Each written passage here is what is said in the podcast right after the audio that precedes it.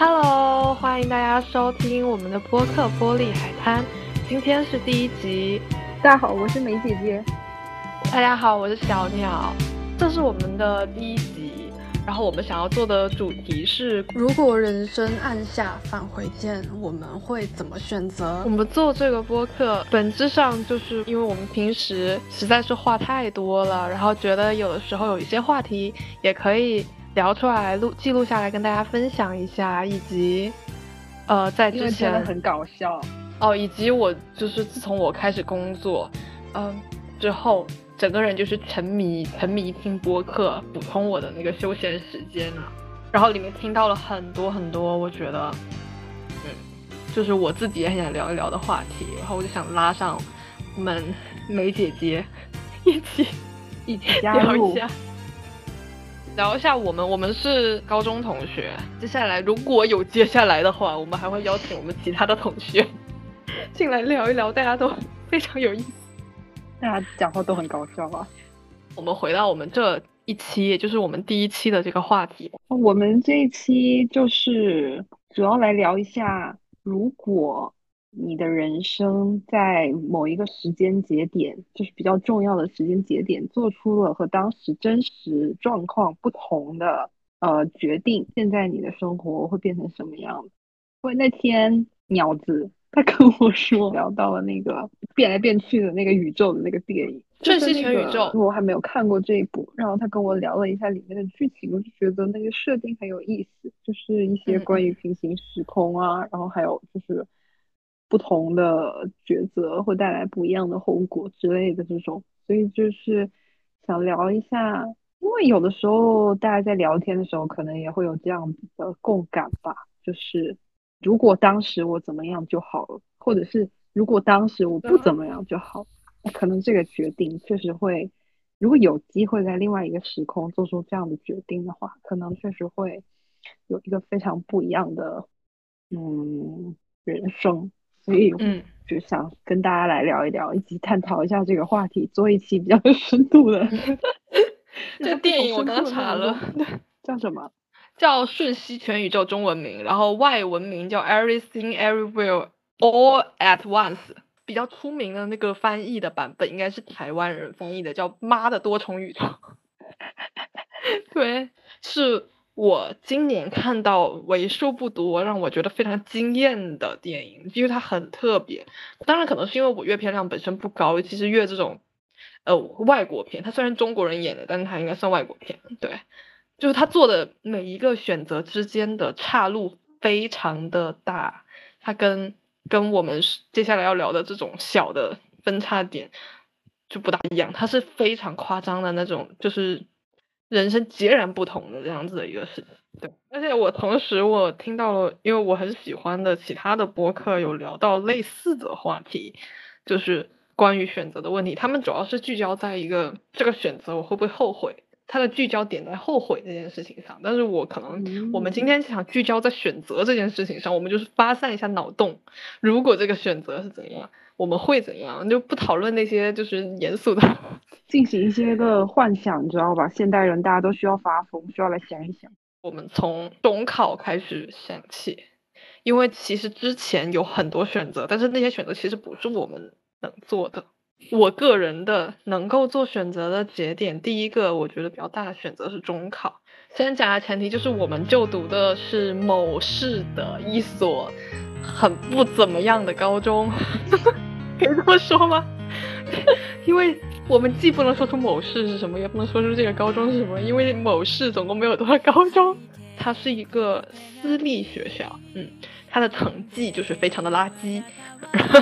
整体来讲哈，就是它每一年也有非常考得非常好的学生，就北大清华的也有。但是整个如果从一所高中的质量来讲，就是你从一本率啊或者本科率来讲，它是远远比不上很多的，就是别的我们这个同类型的同同级的高中。我们这个是有一个概念，什么一类达标校、二类达标校、三类达标校，然后这个一类达标校就是众所周知那种重点高中。然后我们这个学校就属于三类，就三类就是跟一类拿到的那个教育局发，就是发给我们的那个教材都不一样。教辅资料不算教材，就那个练习册发的那种练习册都长得不一样，题都要简单一些，感觉 感觉我们不配做在男说我们笨。这所学校呢，两级的成绩会很明显，然后我们很多同学，包括我本人，是从。哦，相当于从小学开始就在这里读的，然后我们在这里待了比较长的一段时间，就不是那种经常转学的。然后很多朋友都是可能有十年啊或者怎么样的这样子的一个情况。初中升高中的时候，我们不是要经历一次中考是可以往外考的嘛？那我本人的成绩当时。在我们这个破学校，就是可以说是遥遥领先，但这个遥遥领先吧，就也不足以让我就轻而易举的踏进那个重点高中。我想要进重点高中是稍微努努力是 OK 的，但是可能就是吊车尾。当时学校里除了我这种，就是很早就在这里，懒得出去，然后舍不得朋友，哦，还有那种读的特别好的也会留下，因为呃会给奖学金啊，会进那种超级重点班这样子的。然后当时。我就留下了，和我一起留下的还有很多大冤种。这个时候，就是接下来我们接下来几期了，可能会来到这个频道的人，基本上都是这些大冤种。因为我小学不是在现在生活的地方读的，我小学是在另外一个地方读。然后我的初 中是那种借读的，就是我没有保留学籍。然后当时，我当时想的就是我一定要留在我初中读书的这个地方继续念高中。那我觉得，如果我回到以前的城市去读一个，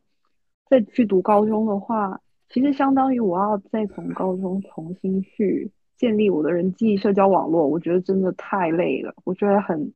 就是我不是很喜欢那种，呃，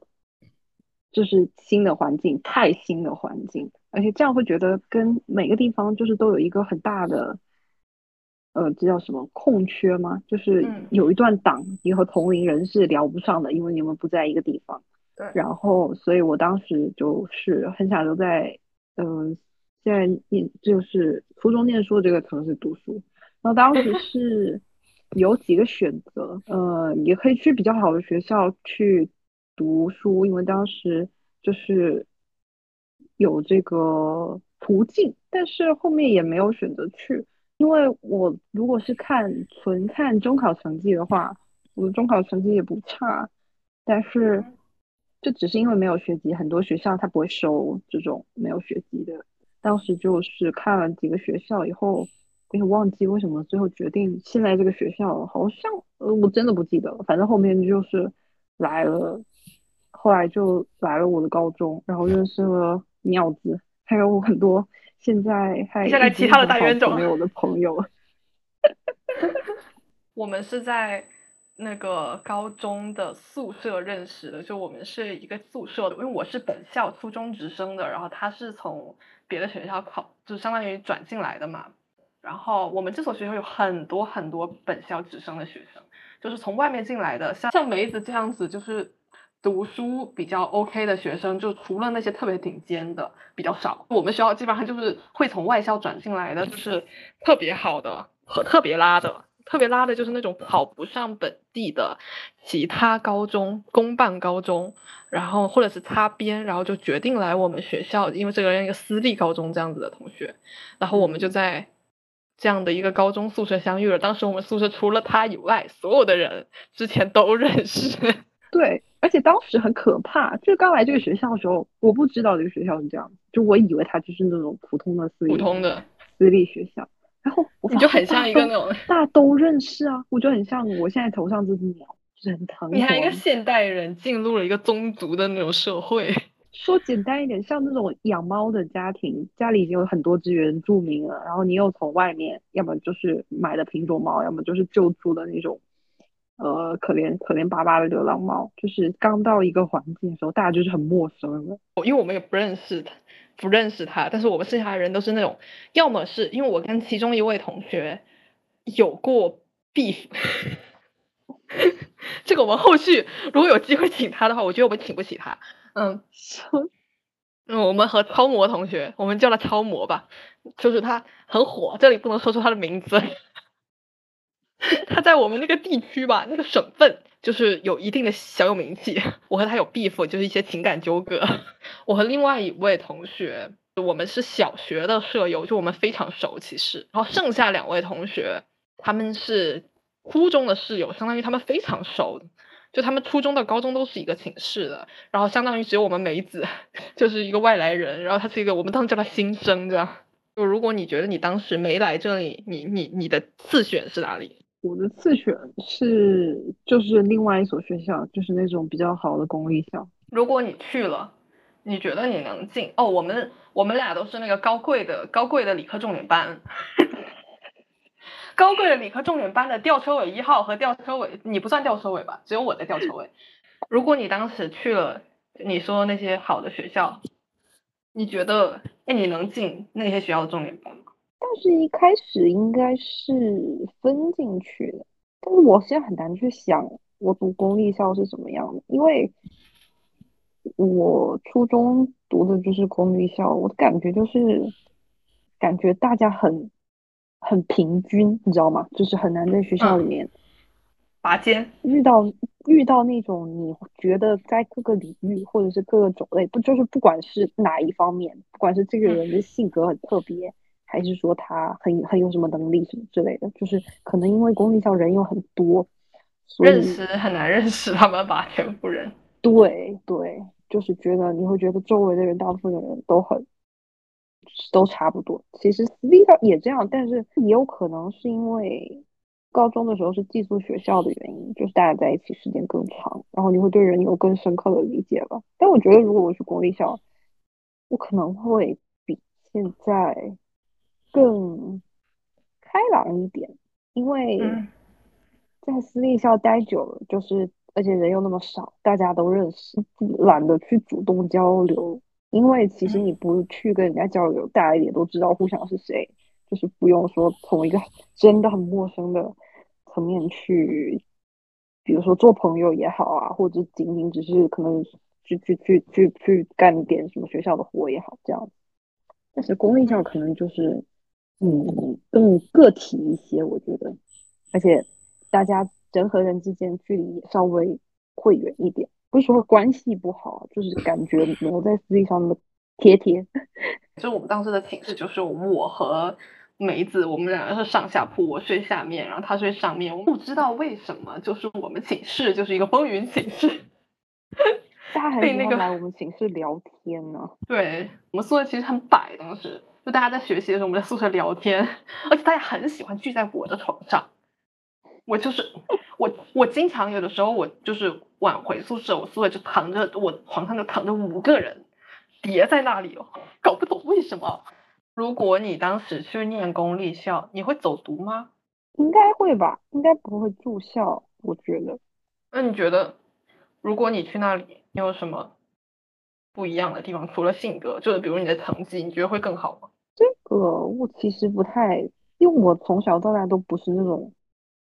念书的人，就是我觉得我没有在学习，我经常会去摸鱼，而且我经常考前抱佛脚。因为以前在公立校的话，你不会有那种看到别人是怎么复习的那种状态嘛。我们以前也没有晚自习，我们放学就放学了，九点多就直接回家，然后。在我高中的时候，就发现大家考前真的很认真，就是可能提前一周或者是五天这样子就会开始背，或者是复习提纲啊什么的。那我就是我一定会把它拖到最后两天，就是拖到你再不看真的不行的那种。但这只限于就是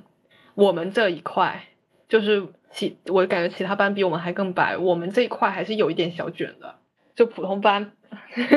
他们平庸的普通班。他们就很摆啊，而且感觉公立校会跟社会接触的更多一点。我们是寄宿制学校，这个学校里面是有很多不同年龄段的人的，它其实 真的就很像一个社会体系，就是它像整个学校像一个自成的生态系统。我读了这个高中以后，然后跳到说换到我的大学，或者是。真的在社会上，就会有那种明显的差距，真的是很不一样。我后来哈，就是读大学之后，有认识到，就我们城市其他就是比较好的公立校的那些同学啊，或者朋友什么的，我感觉他们对我们有一种误解，就是 他们觉得我们学校，因为我们学校是很烂的学校，就是全市皆知，大家都觉得我们是。混日子的，不学无术，然后很乱，或者那种纨绔子弟很多。实际上我们在里面生活，就这些人属实存存在啊。但是我们学校因为它很不太社会，其实，嗯，就我们的生活真的非常的简单。我们因为我们有很多同学，尤其是长途的，就是家不在本地的啊，或者干嘛，就很多同学大家就是在里面一住就是一个月。对啊，而且学校里面也没有娱乐设施，也没有，嗯，我们学校甚至都没有那种小卖部、超市什么的，没有零食。我们的小卖部没有零食，不能，你也不能叫外卖，就是真的，你只能吃学校食堂给的饭菜，然后走学校的操场，仅仅只是这样而已。我们娱乐活动非常原始，就没有像其他人想的那么爱丽丝顿上学。我甚至没有很多我初中、高中玩的还不错的朋友的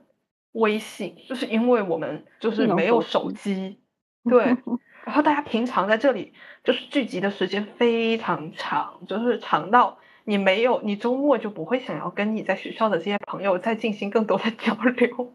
就是想要自己 待着，或者享受你真正的社会生活。反正就是有好有坏吧。也不是有好有坏了，我觉得这没有什么好坏，这纯粹可能是不一样的人生体我和小梅不一样的是，我是一直在这个学校读，而且我是一直在，因为我是一直在本市，就是生活跟学习的嘛。大家就是来来回回这些人，然后我那天在想说，如果当时我出去了会怎么样？因为我当时的成绩其实是可以进到别的学校的，而且就是一类的重点校的，可能普通班。后来我在想说，如果当时我出去了，有两种可能，一种可能是我融入那些好的学校的好的学生，因为我觉得我出去也不会变成摆烂学生，嗯，就可能会读的比我现在至少比我高中的水平要高一些，但是也有另外一种可能，就是像那个超模的初恋男友，他好像上了我们本地一个大学的独立学院。就是也有这种可能，因为你去了之后，你感觉你就是一个鸡头跟凤尾的距离。嗯，就我们留在这个破学校，我们是个高贵的重点班的吊车比较聪明，老师觉得比较聪明，比较喜欢的学生。但是如果让你重来一遍，你还会选择来这里吗？就带着你现在已经有的这种思维？肯定啊，因为我觉得我在我的高中认识了很多关系特别特别好。特别亲的朋友，到现在也是。然后跟这些朋友之间也有很多不一样的故事。然后我在高中的时候也认识到很多其他的同学啊，这样子的，跟他们也有很多丰富多彩的故事。我觉得这些故事是要和这些人才可以发生的，不是说我到了新的环境也可以认识到像差不多的人，然后发生差不多的事，可能不一样，但是我肯定会。再来这个学校，因为我觉得这些发生的事情都很好，很好。我觉得我也会留在这里。我觉得我出去会被搞得很惨。什么叫搞得很惨呢？就是整个人会被，就是整个大环境所 PUA。因为我就是我本身就是一个容易被自我 PUA 的人。我觉得你可能会不太适应，可能一开始因为我在这里待太久了。对对对，而且。我是集体生活之王，没有提到的就是我们这个学校的学生，大家其实大部分人都非常的单纯和善良。是的，单纯到了一个程度，你会觉得这里面的人非常的白色，非常的洁白。嗯，我不是就是用这种感觉，他没有那么早的真正的进到社会，虽然可能有一点。那个叫什么乌托邦，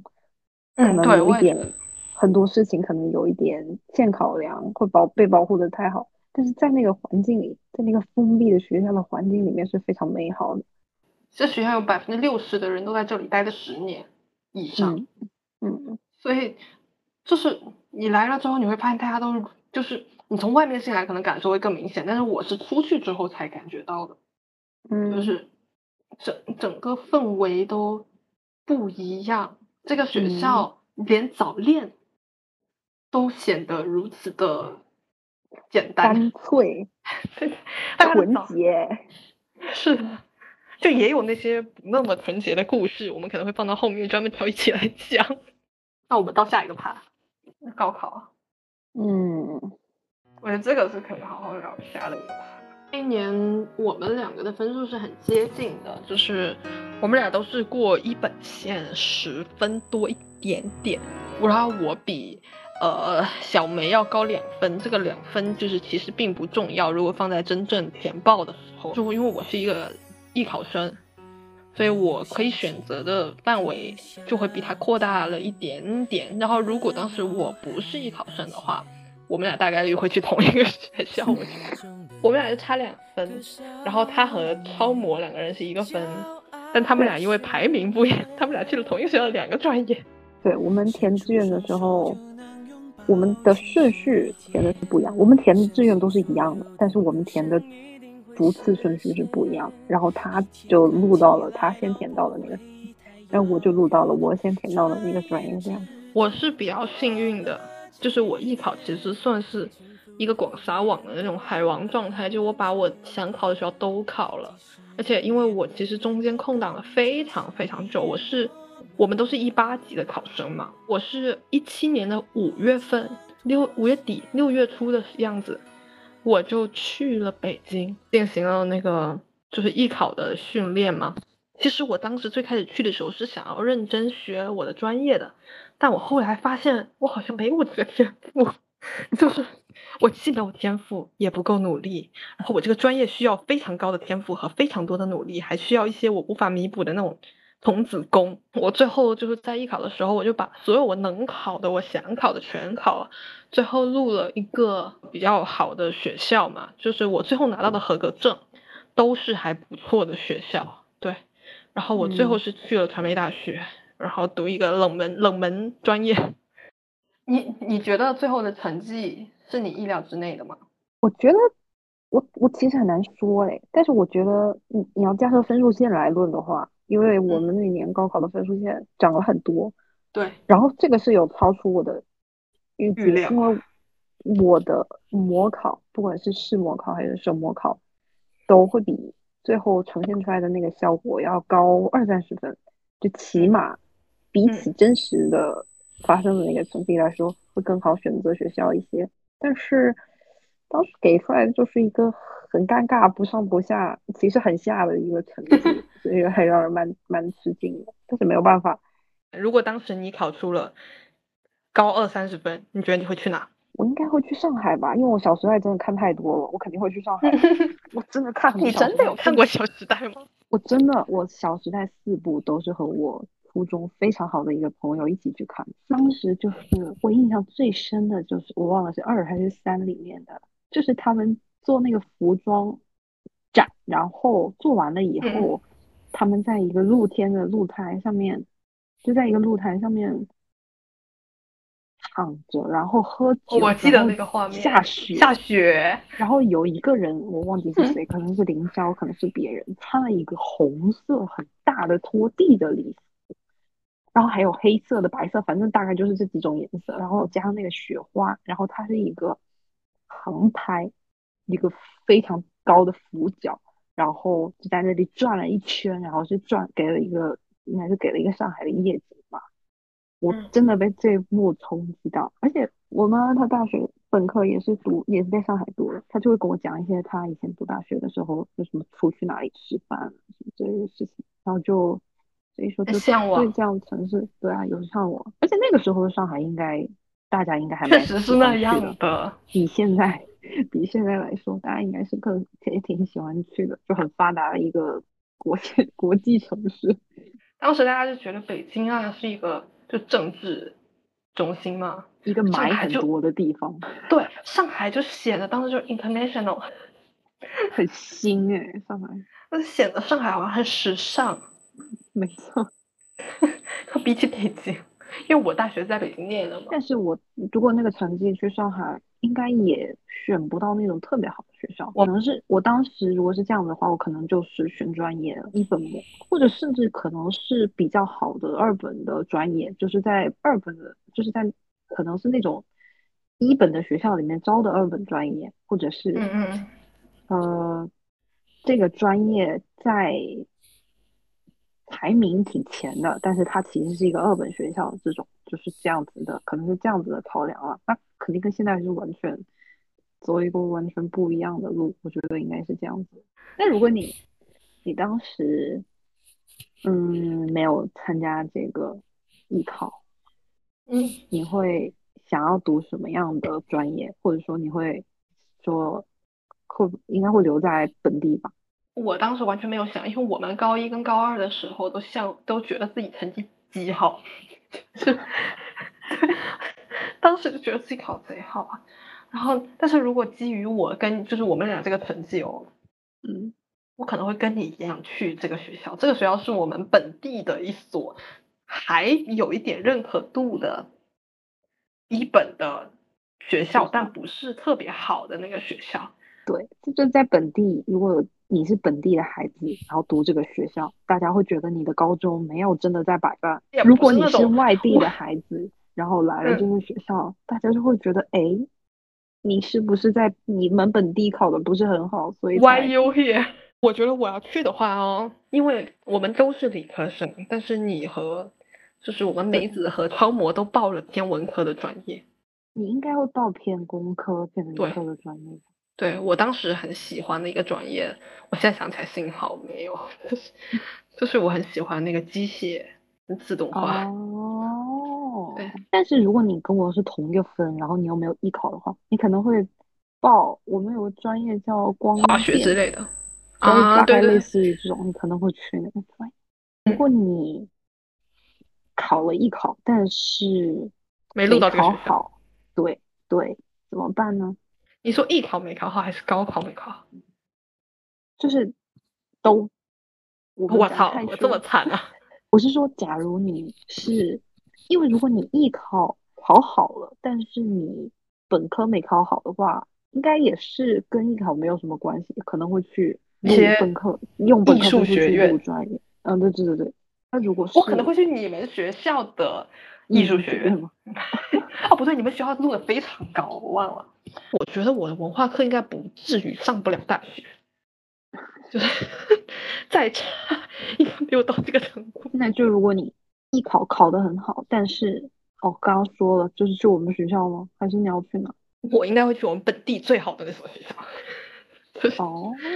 因为那所学校我还记得那一天，那所学校主，因为那所学校，哎，这个时候。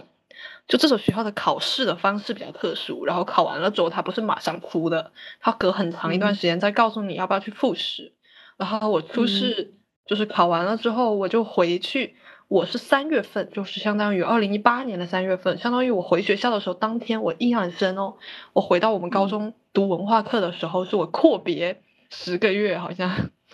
然后。回回学校的时候，所有人就是我感觉大家都在看我，虽然没有，就是大家可能很久没有见到我，或者怎么样。然后我就回到我那个班级，那个时候正好是我们的高考百天，就是奋战一百天，什么我要上什么啊，有一个宣誓活动、打气活动。我回去的时候正好是只剩一百天了，然后我十个月都没有读文化课，我至今记得那个时候正好有一个。那是一模了吧？那个时候我刚回去读了不到一个礼拜，就开始给我搞一模。我一模考了三百八十多分，然后 被无情的嘲笑。我们这么烂的一个学校，我考到了第。我们是按考场划分的嘛？就是我们按成绩排考场，我被排到了一二三四第四个考场。我们总共五个考场。真的很离谱，太重。然后我当时就大受打击。如果，然后那天有一天反正放学，因为我们学校当时有校车还是怎样，然后我们校车是有很多条线路嘛。然后有一天好像是干嘛来着，我非要坐我们梅子他那条线路，他跟我不是一条线路，然后我要跟他坐一条线路，因为我知道那条出成绩。就是那个我的那个艺考成绩要出来了，然后我就跟梅子去了同条线路，然后那个时候明明已经快高考了，但大家好像不是很急的样子，然后我们俩跑去肯德基，对，在肯德基里面，然后我们俩不知道点了什么东西，然后我就在那里点，嗯，然后坐在那里，然后我当时还在用那个 iPhone 五 S，我就收到了告诉我我的初试没有通过，那是我当时觉得如果我过了，我一定会去读的学校，就是我们本市本省唯一一所九八五，就是而且它在全国的排名，虽然我个人觉得有点名不副实，但是就是它排名蛮前的，是一所蛮好的学校。对我，嗯，但是其实哦，很尴尬的事情是，最后因为我们是先填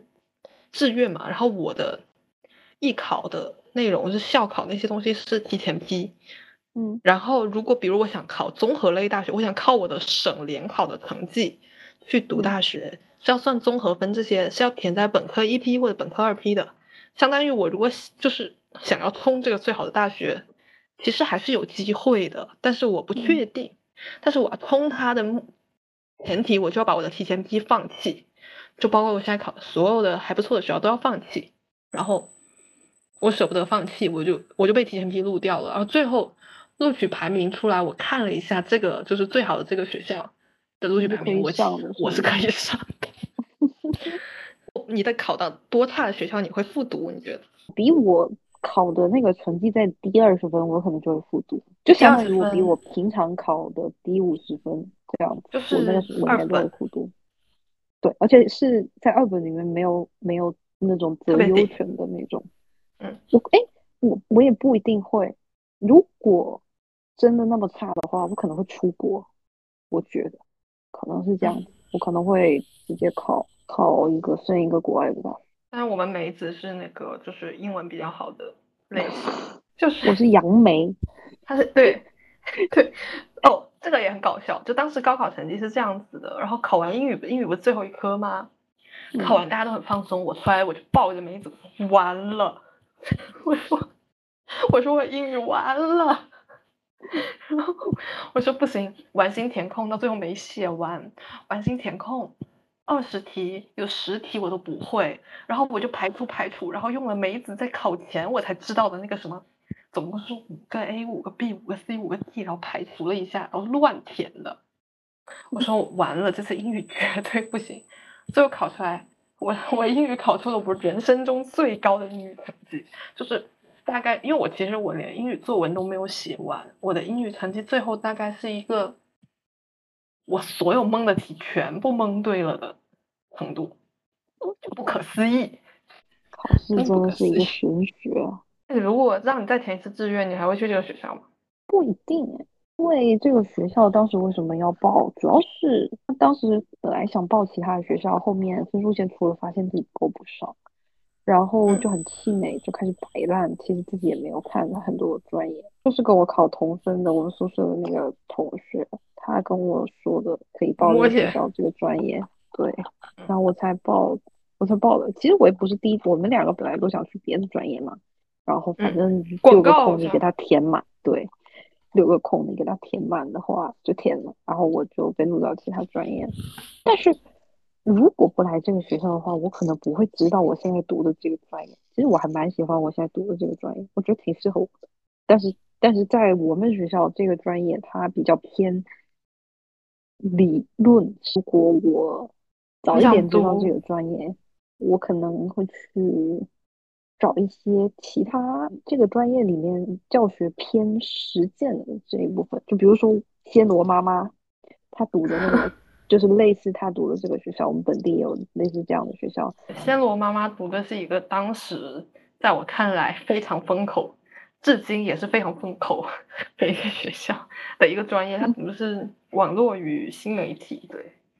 但当时新媒体还没有那么热门，我觉得就是那个时候抖音什么的那些东西还还刚出来还是没出来，我不记得没出没有出感觉。对，嗯，就是他也算是捡着了，就是他如果去别的学校可能报不到这么前面的专业。对，改革之春风哦，改革之有一天我跟梅子在聊天，然后我们在说到一个事情，就是我有点后悔来到我的这个学校，就是。因为我不知道听众真的有听众吗？我们就是如果有听众的话，有听众朋友知道传媒大学，就是这个学校是一个人才辈出的学校，就大家都非常敢为天下先。学校什么样的人都有，就是人才也有，人渣也有。它非常的，就是尤其是艺术类，艺术类里面，你能够看到非常多有锋芒的人，就是多到我我虽然没有。没有了解到其他学校，但我觉得不会我们学校这么夸张，就是，就可能是也是我个人能力的问题，这不是学校的问题，是我的能力还没有达到一个，就是包括我的性格都没有达到一个能够在任何一个新的地方都放光彩的程度，然后我就感觉我高中的那个选择重新回来了，就是嗯，做鸡头跟做凤尾，我来到这个学校，我做了这个。凤尾，而且是很无尾的这种尾。我综合测评，全班倒数第三，剩下两个人完全没有在读书。我有的时候就会有点后悔这件事情。我说我在怀疑我当时做的选择是不是正确的。虽然说大家都说没有正确与否，但是我的时候真的有点后悔。我觉得我在这里被我磨掉了，我当时太多了想法。夸张一点哦，虽然没有没有没，我当时我读高中的时候，我自认为是一个比较有表达欲、有表现欲、有创造力的人。然后，嗯，尤其我初中的时候，这个这个欲望达到了这个最顶峰。然后在高中之后，被学业稍微压下来一点之后，我觉得到了大学之后，整个人就撞了这种伤仲永。呃，我好像就疲于应付上一些。课完成一些作业，嗯，处理一些没有意义的人际关系，就就可能真的是有时候觉得很多人应该会有这种共感，特别是像我们这种小城市，然后到比较大一点的城市，就是会有全国各地的人在汇汇聚在一个地方，因为如果就像我待在这个我的这个大学，它大部分都是本地人，那其实。你从小到大都是在这样的环境里面，你大概也知道大家会有什么样的行动，什么样的，呃，大概水平，可能也不会有那种非常超出你预期的。但是就像小鸟去到了去北京，有很多这种不一样的人，不管是性格啊，还是能力啊什么的，就是见识的更多。我觉得，所以他可能可能这样子，所以。他会有那种冲击感，我觉得。如果让你跟我交换，你换不换？哦，我是不是说别的？就是大学经历。你是说，你是说纯粹一模一样，还是说？不是，就你，假如你来我们学校读你的专业，嗯，可能会吧，但是这个比例可能不是，就是说百分百，就是我觉得他可能没有差那么多，他可能是一个呃。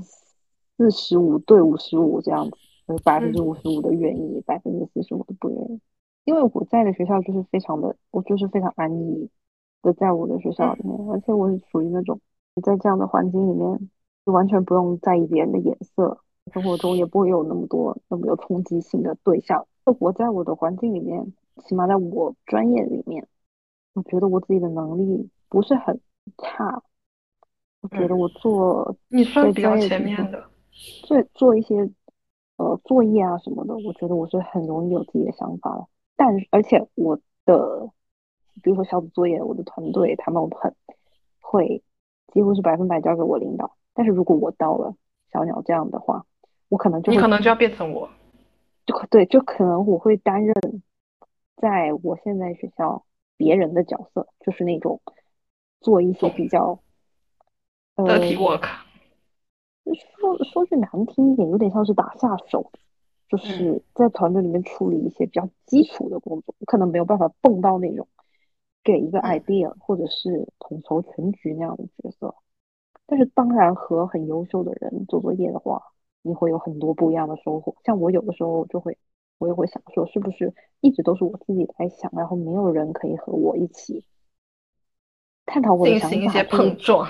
对，说我的放在哪里有问题，所以我是不是很多时候都有一些我自己没有意料到的欠考虑，以致我大一到大四做的东西可能没有多大的长进，就是只有我自己的变化，没有那种突破性的变化。综合考量的话，我还我还是会比较希望自己不要，我也挺想受到这样的冲击的，我觉得自己现在有点太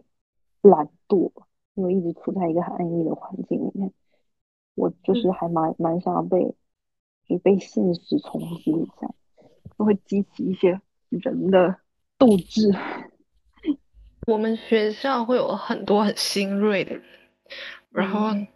就是任何人来到之后，就除非你本身就是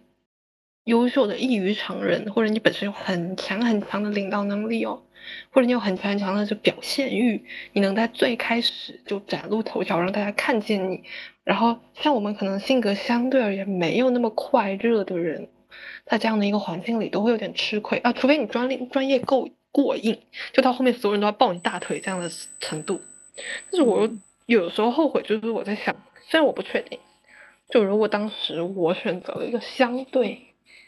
比较差一点的，至少在评价上比较差一点的学校，然后留在了比较小的城市，会不会一切都不一样？比如说我在团队协作中，我就是我们梅子说的打下手的这样的一个人，我就是这样的人，而且我在过程中我甘之如饴，因为我发现我的能力和。就各方面能力都不如他们，无论是表达呀，或者怎么样，就是还有一些就是专业水平，真的都不如他们。然后我就发现，如果真的靠我自己，我根本完不成我的学业。然后我只能就是成为一个抱大腿的人。那我想说，如果我去小城市的小学校，我真的能成为大腿吗？也不一定，就是。嗯，但是我有的时候就是会后悔这个选择。我觉得我去了之后，比如像梅子在中间，可能锻炼了他个人的，表达了他个人想表达的，锻炼了他的我领导力啊、统筹能力，然后这些东西我都没有，我只有一张二幺幺的文凭，我就是一个懒人。我现在干什么都，就感觉都没有那股就是。我要做出点东西来，这种感觉。但是也可能是，我觉得我们需要的东西不一样。我觉得不是说是做鸡头还是做凤尾，也不是说什么，就是可能，我觉得你可能需要在一个不既不是我这样的环境，也不是你那样环境的中间位置，可能更合适一点。我是一个非常典型的执行者，我不知道就是。天生的，或者说是是不是我大学生活给我带来的？我整个人变得就是思考能力非常的极度的下滑。我就是大部分的时候在做执行，但是我必须得说，就是我的优点就是我是一个非常高效率的执行者。但是我就是缺少了，我既失去了表达的欲望，也失去了表达的能力。就是在在这个过程中，我觉得。就你没有在大学四年中，所有人都在提升自己的能力，那我感觉我没有提升到这方面能力，就是其实，在同龄人中，我就是失去吧。就是如果你知道这一切的话，如果你也会跟我有一样的遭遇，你还会愿意来吗？你是说来了就，就是说和你的处境是类似的，是吗？对，觉得我会啊，因为我觉得我会是这样子的，我可能。比如说做一些小组作业的展示这种东西，我可能不需要很多次。我我可能第我第一次做，我大学第一次做和我大学最后一次做，并没有长进多少，因为我比较熟练做这些。但是我可能在其他方面上，比如说我在一些比较基础的知识上面不是那么扎实，然后来到你这边，我可能更倾向于攻这一块，我觉得也挺好的。而且就像我说的，我其实。可能是因为我在学校里面太少和很优秀的人一起共事，所以我其实很挺渴望这些机会。就不管我自己到底是一个就没有身份啊，或者是别人看不上我，或者是怎么样，我觉得这些无所谓。我我挺想要有这些经历的，就是属于我自己个人的经历和这个事情到底真实是怎么，或者别人觉得是怎么样是没有关系。